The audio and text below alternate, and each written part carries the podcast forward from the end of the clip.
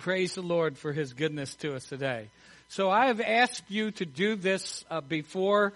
Uh, it's been a little while, so I'm going to ask you to go on a little mental exercise with me and just think about a person whom you would just say there's only one of them. Okay, they fit the saying, when they made that one, they threw away the mold. Okay? Think of a person who just sort of stands out and is an original. No back talk from you guys about me. Okay? Stop it, Carmen. I, I hate to call you out, but you're looking at me. So, but thinking about somebody when you're, when you're thinking about this individual, you're thinking, whoo, that's a one and only. That's an original. We were picking on poor Don Werkheiser about it this morning and having a little fun with him this morning. But you know who you, who they are in your life. You might be one of them. Okay? You may be the one that you're thinking of or, or, or others are focused on here today. I think it's possible that we may have a few people like that in our church. Some real originals where the mold got thrown away. Here in our fourth week of our series, The Last Age, the focus is on the one and only Lamb of God in chapter 5 of Revelation, we'll be looking at that. Last week we were in chapter 4 and we saw the moment when John saw a door open before him in heaven and he heard a voice from heaven, the voice of Jesus Christ that said, come up here and immediately he was translated from earth into heaven and he got to see the, the, the glorious place where God dwells. In fact, when we, when the moment after he was translated in heaven, we saw that the first thing his eye caught sight of was the throne. Not a throne, the throne the highest throne, the throne of the Lord God. And he saw the throne and he saw the one sitting on it. And what a, a, a tremendously mind-blowing experience that had to be. What an amazing moment that was for him to be in heaven, to, to see God seated high on his throne. And we saw how John was witness to heavenly worship in the fourth chapter uh, of, of Revelation. How, how it was just an, an amazing sight for him, amazing experience for him to hear what he heard, to see what he saw. And now we're moving on to chapter 5 and John is still focused on the throne. Still focused on the one seated at the throne. And let's go to Revelation chapter 5 and we'll begin our reading with verse 1 of chapter 5. Then I saw in the right hand of him who sat on the throne a scroll with writing on both sides and sealed with seven seals. And I saw a mighty angel proclaiming in a loud voice, who is worthy to break the seals and open the scroll? But no one in heaven or on earth or under the earth could open the scroll or even look inside of it. I wept and wept because no one was found who was worthy to open the scroll or look inside. Then one of the elders said to me, Do not weep. See, the lion of the tribe of Judah, the root of David, has triumphed, and he is able to open the scroll and its seven seals. Then I saw a lamb, looking as if it had been slain, standing in the center of the throne, encircled by the four living creatures and the elders. The lamb had seven horns and seven eyes, which are the seven spirits of God sent out into all the earth. He went and took the scroll from the right hand of him who sat on the throne. And when he had taken it, the four living creatures and 24 elders fell down before the Lamb. Each one had a harp and they were holding golden bowls full of incense, which are the prayers of God's people. And they sang a new song saying, you are worthy to take the scroll and open its seals because you were slain and with your blood you purchased of God, for God, persons from every tribe and language and people and nation. And you made them to be a kingdom and, and priests to serve serve our God and they will reign on the earth. Then I looked and I heard the voice of many angels, numbering thousands upon thousands and ten thousands times ten thousand, They encircled the throne and the living creatures and the elders. In a loud voice they were saying, Worthy is the Lamb who was slain to receive power and wealth and wisdom and strength and honor and glory and praise. And then I heard every creature in heaven and on the earth and under the earth and on the sea and all that is in them saying, To him who sits on the throne and to the Lamb be praise and honor and glory and power forever and ever. The four living creatures said, Amen. And the elders fell down and worshiped. It's one of those chapters again that I just need to take a breath. What an experience for John.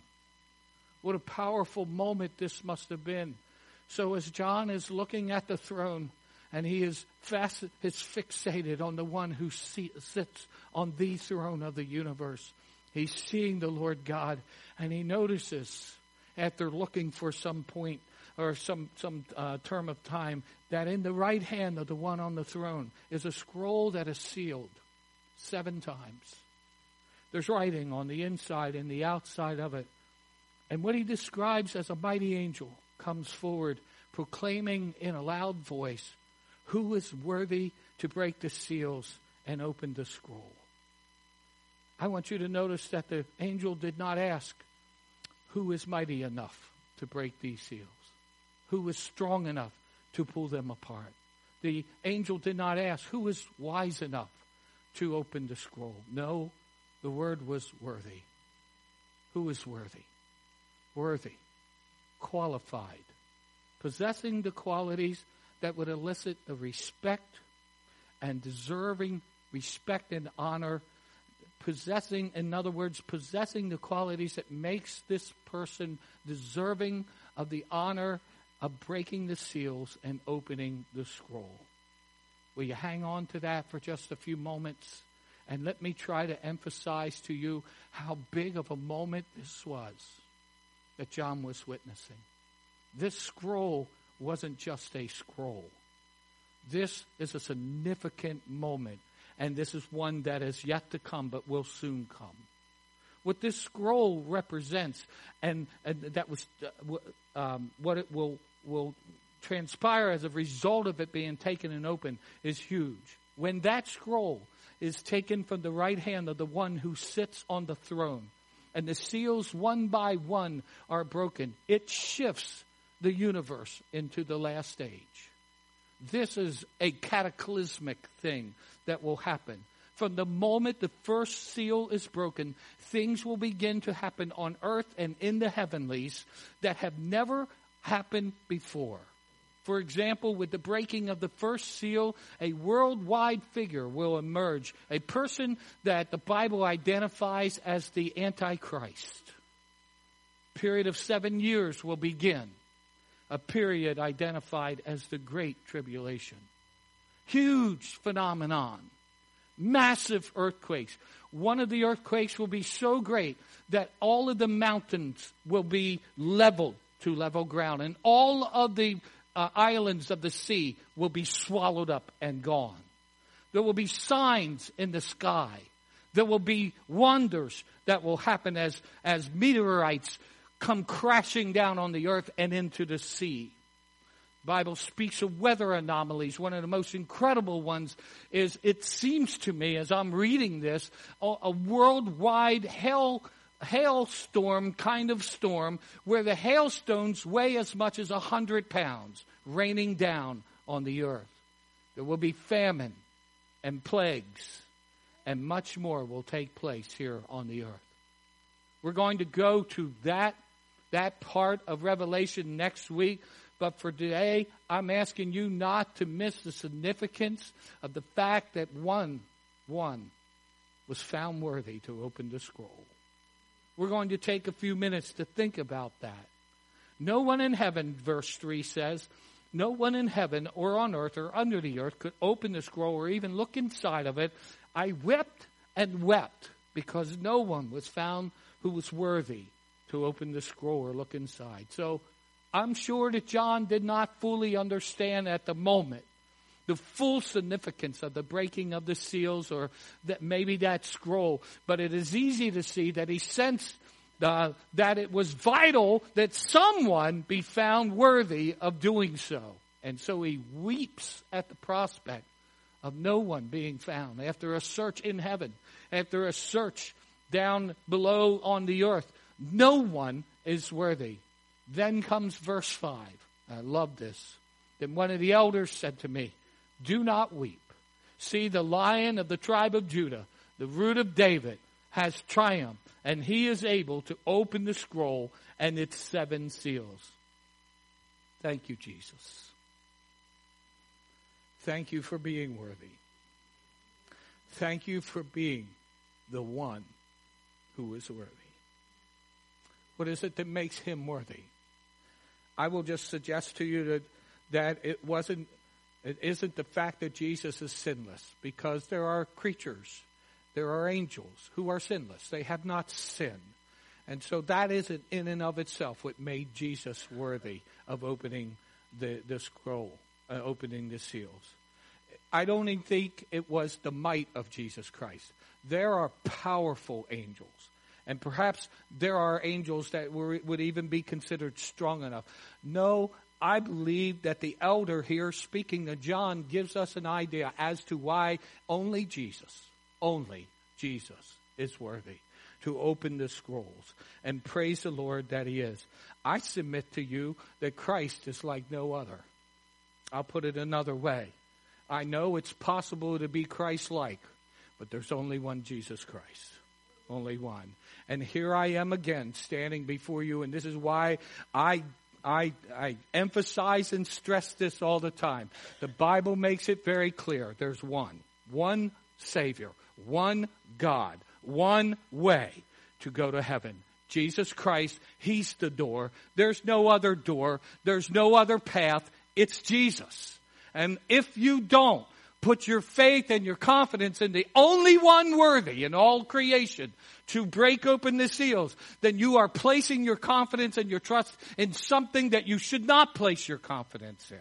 I say that emphatically because of the society that we live in and because there are so many who would tell you otherwise. But the Bible is clear.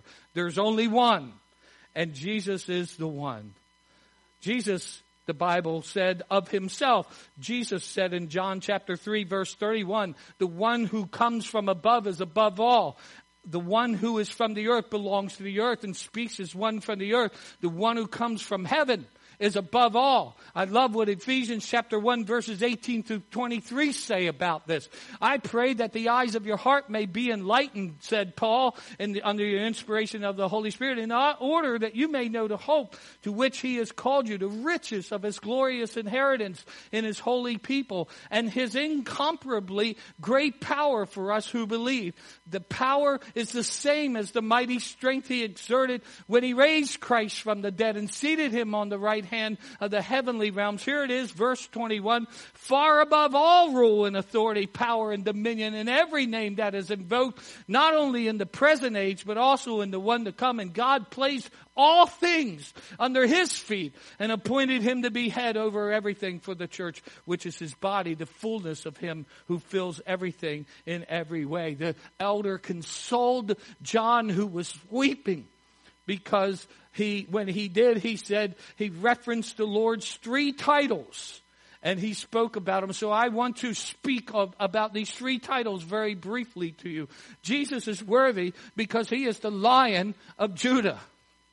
Lion is a symbol. There's so much symbolism in this book. If you, if, for example, if you read the physical description that John gives of the lamb at the center of the throne, you would think, well, that's a grotesque sight. You know, a lamb that looks like it's been sl- uh, slain. It's got seven eyes all over it. It's got seven horns. That, that, that's all symbolism for us. It all stands for something. The Lion of Judah is a, is a title given to Jesus because he does descend out of the tribe of Judah as, as predicted by the Lord, but it speaks of his kingship, the fact that he is a ruler. And we know further on in Revelation that Jesus wears the name King of Kings, Lord of Lords. He is the highest you can go. He is the greatest ruler that will ever rule because he is Jesus Christ. He is God. He is God incarnate. And that's who he is. He is the lion of Judah. Signif- it signifies his strength and his absolute authority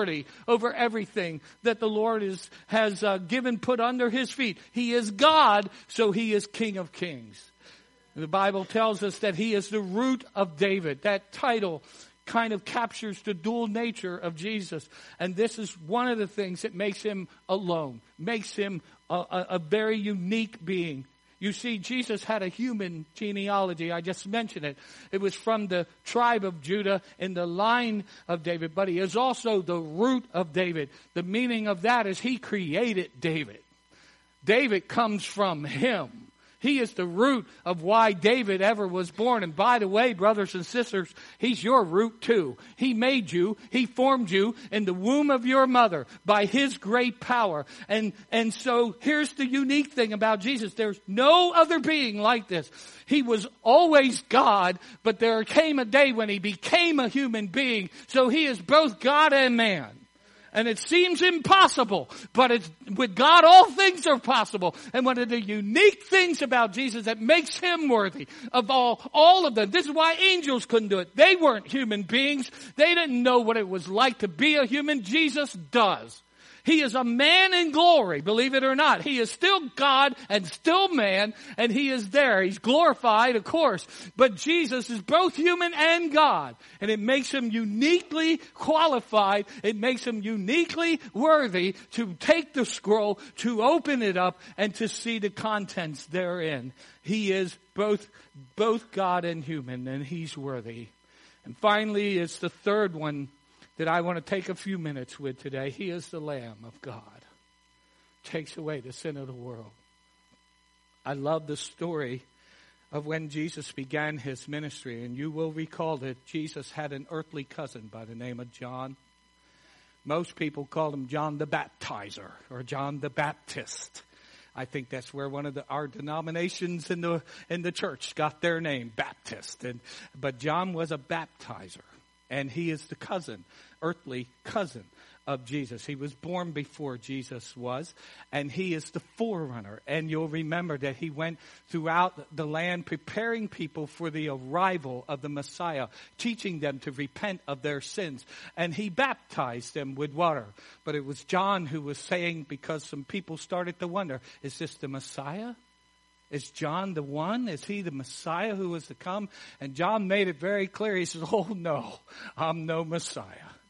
I'm just a forerunner. I'm the one, I'm the voice that calls out in the wilderness to get you ready. No, I baptize you with water but one is coming after me who is about to baptize you in fire and in the Holy Spirit. And, and he is far mightier and far more worthy than I am. In fact, I'm not even worthy to bend down and to loosen the latches on his sandals. He is the Messiah. And I love it that when, when you first see uh, on scene, the, the first time in the scriptures that I see Jesus and John in the same scene, John turns and points and says, behold the Lamb of God who takes away away the sin of the world. And Jesus' title is mentioned there, the Lamb of God. What makes Jesus worthy to break those seals? It's the fact that he became a human being and he died for humanity and he purchased humanity and he made it possible for us to know him. And that's enough to even get Wesleyans excited in the Lord today. I'm so glad that Jesus is worthy.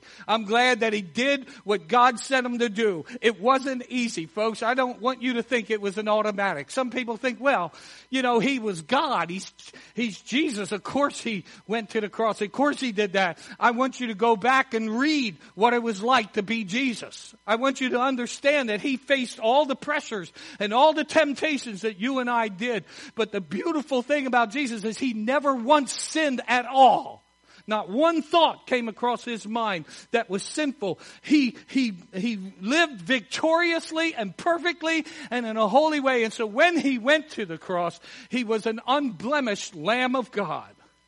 And he took, he did this, this amazing thing on the cross where he exchanged what we deserve and he took that and he gave to us what he deserves so that we don't have to suffer for our sins, so that we don't have to pay the penalty for our sins.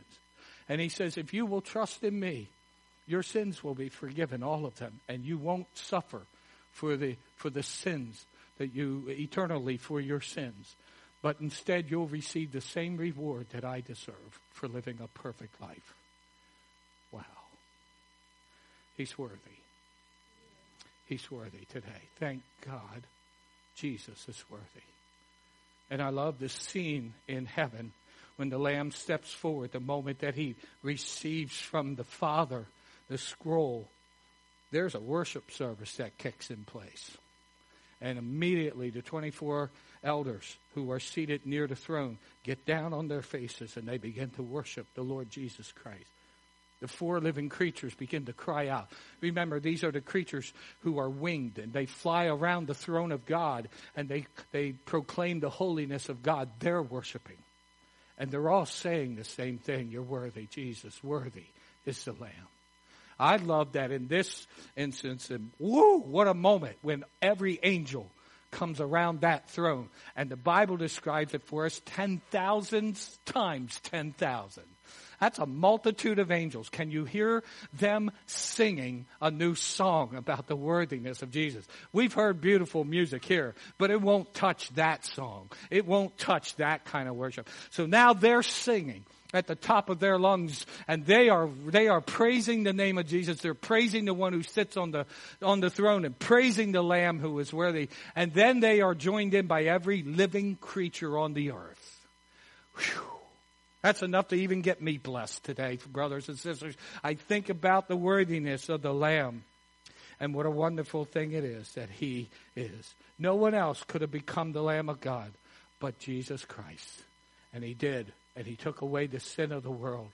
And today, you and I are invited to share in the table of Jesus Christ. Something He instituted, something He wants to happen within the church with believers. You see, we're going to participate in a sacrament, a holy act that reminds us and is served to remind us of Jesus. He said, whenever you do this, do it in remembrance of me. Well, what are we remembering? First of all, let's remember that he is worthy. Amen. And let's praise him for that. He is perfect. He is flawless. Let's remember what he did. Let's remember that he left his glory above and he came to earth and he became a human being and he lived 33 years here on this earth. And at the end of that 33 years he suffered for something he never did. And he took on the sin of the world and he became the lamb of god. Let's remember the cross today the cross isn't a beautiful ornate piece of jewelry that we wear. Not the biblical cross. The cross that I'm talking about was gruesome. It was painful. It was agonizing. It was a place of shame. It was a place of punishment. It was where criminals were to be. I thank God that Jesus hung on one for me. Because I'm a criminal. And I'm not a, I'm, I'm, I'm going to uh, admit that. I, I would be foolish not to say to you that I deserve to hang on that cross.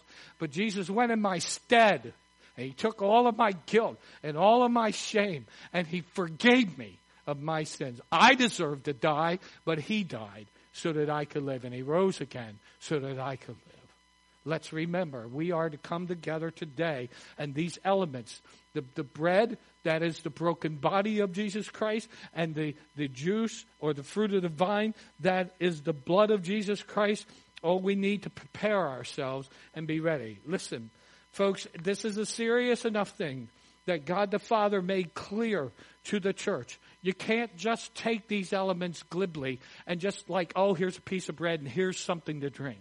You can't do it in an unworthy manner. He says you have to approach his table in a worthy manner. Well, how do we do that? Well, we, we begin by reflecting on who we are and we rely on the holiness of Christ to make us holy. We humble ourselves and we submit to him. Can I ask you a favor? And I don't mean this harshly, but when the elements are being passed to, passed to you, if you don't fully believe that Jesus is the Christ, please don't take this because you eat and drink damnation on yourself. If you don't fully believe that He is worthy, please don't take this. Please, because it is harming you. I'm, it won't do harm to me because I, as a pastor, am warning you, but it will harm you to, in a glib way, take the elements of communion like they don't matter. Folks, they represent the body and the blood of the one who hung on the cross for you. So we need a little time to, to, to reflect on our lives and to reflect on God's goodness. There's a song I've been listening to as I've been preparing for this particular sermon, and I fell in love with it. I'm, I'm asking us to just uh, look at it. It'll be, there'll be a video with the lyrics, and I want to give you time to just reflect and get yourself prepared to receive the elements of the Lord's Supper. So let's do that this morning.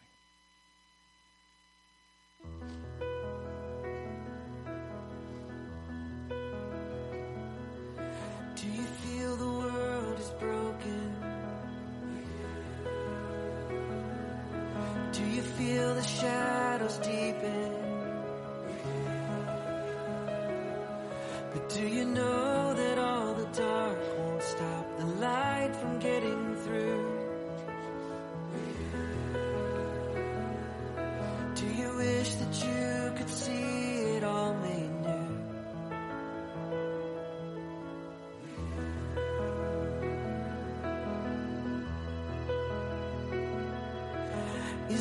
creation groaning? Is a new creation coming? Is the glory of the Lord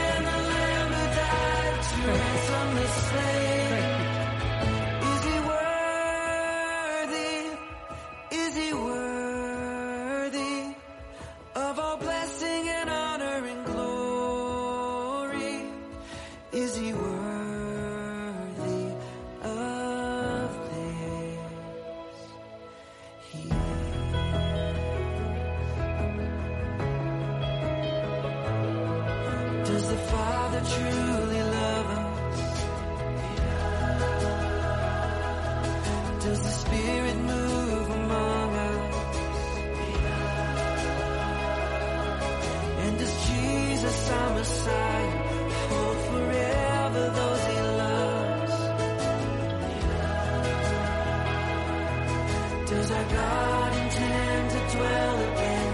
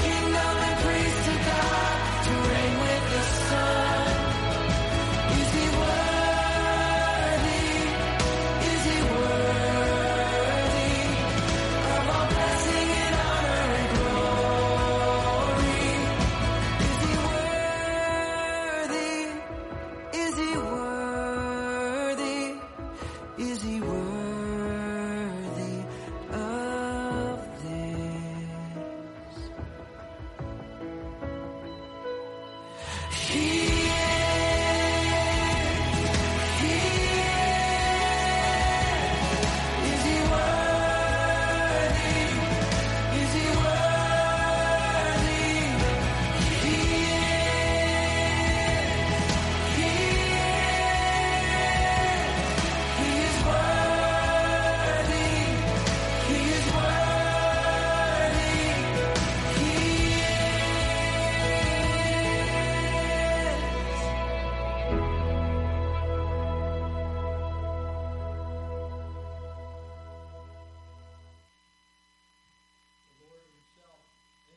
at the holy sacrament that we call the Lord's Supper.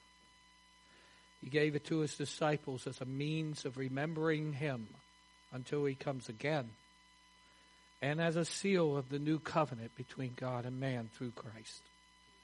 And this service is therefore a time of special sacredness, and we can only be properly prepared by giving our hearts and our minds to reverent worship and by being freed of all the things that are contrary to his divine nature and his holy purposes.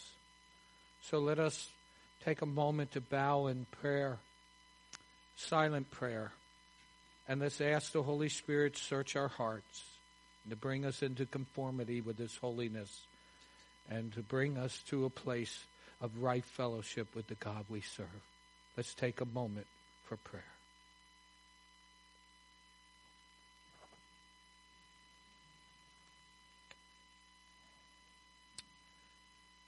Lord Jesus, thank you for being worthy. Oh, we love you today. Thank you for loving us, and thank you, Lord, for instituting this beautiful um, sacrament where we can commune with you. Lord God, we are not in and of ourselves ever able to make ourselves worthy to receive these things. But Jesus, the blood of Christ, washes our sins and we belong to you, and because of that, you invite us to participate in this. And we want to be very careful to show the due respect and honor and glory to your name. And we want to, Lord, take this in a way that honors you. Bless us, Lord, now as we move forward in our service. In Jesus' name, amen. Pastor Michelle, if you could just help me remove this outer covering and our ushers can come forward at this time.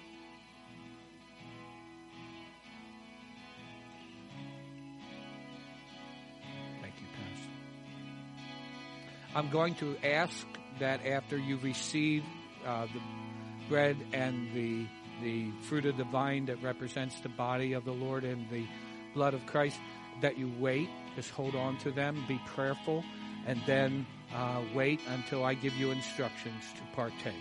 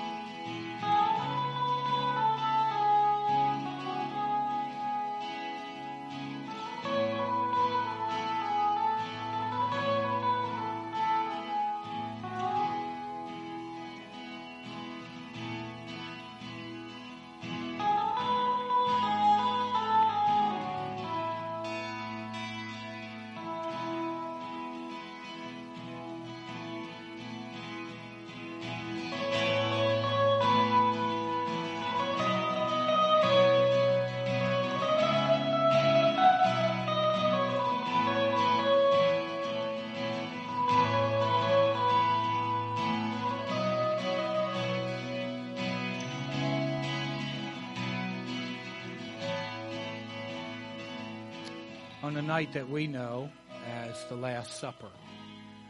After the celebration of the Passover, Jesus, um, finishing that dinner, gave bread to his disciples and he said, I want you to take this and, and eat it. This is my body that was broken for you. Today, as you eat this, let's remember that Jesus put his body on the line that it was his body that was nailed to a cross for us. Was his body that experienced all of the pain and all of the punishment that you and I deserve. Let's remember what he did on the cross and be grateful as we eat together.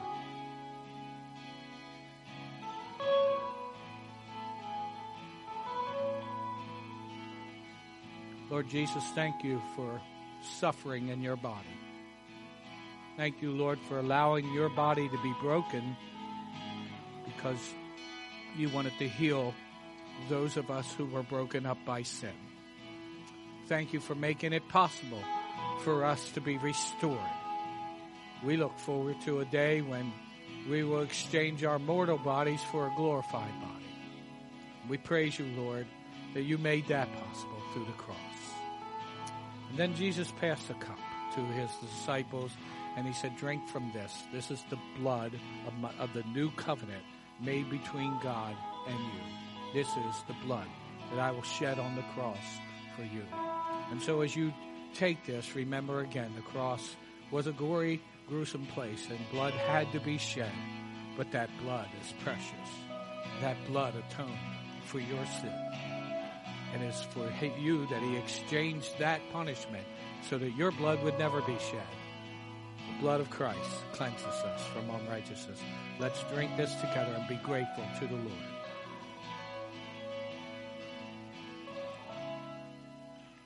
At the conclusion of today's service, there'll be a little basket or bowl to put your little cups in as you leave. So if you take them, that will be helpful. I want to pray.